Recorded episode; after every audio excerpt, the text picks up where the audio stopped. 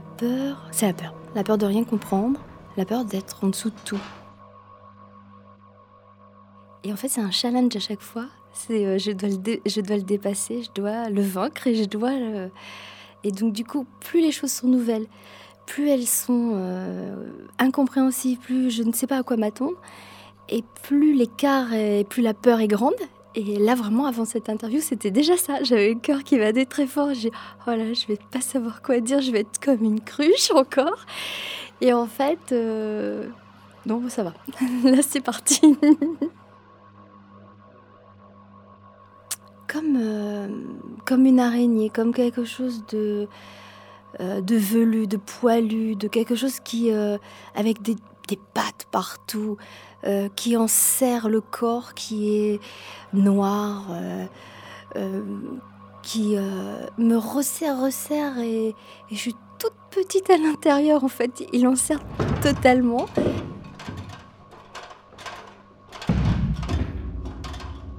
Mais quand on le connaît bien, il n'est pas si méchant que ça. Et euh, après, il s'efface progressivement, il devient euh, plus mou, plus. Il est noir, mais informe, et jusqu'à une flaque, il disparaît. il ne faudrait pas glisser dedans. après. Et qu'il revienne sans qu'on s'en rende compte. Ça, ça peut arriver aussi. Et là, c'est horrible. Parce que du coup, euh, il, il revient insidieusement comme ça. Et euh, c'est, euh, je suis toute rouge, j'ai chaud, c'est horrible. J'ai, oh là là, j'ai dit une connerie.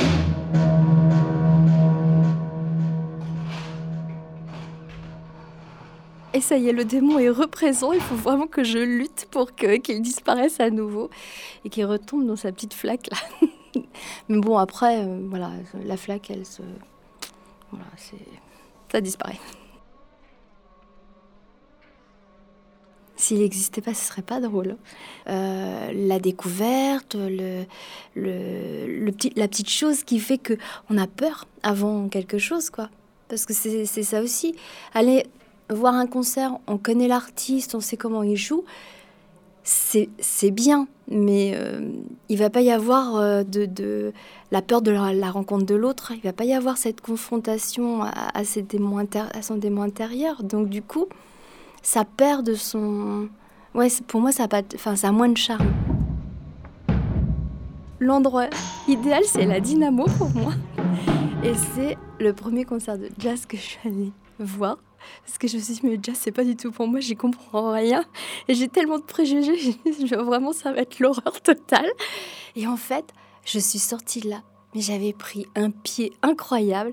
Et j'étais vraiment, mais euh, euh, à la fois bouleversée d'avoir fait cette rencontre. Même s'il y avait plein de choses que, que je saisis pas, c'est pas grave. Et très silencieux, je crois que c'est ça qui est pire.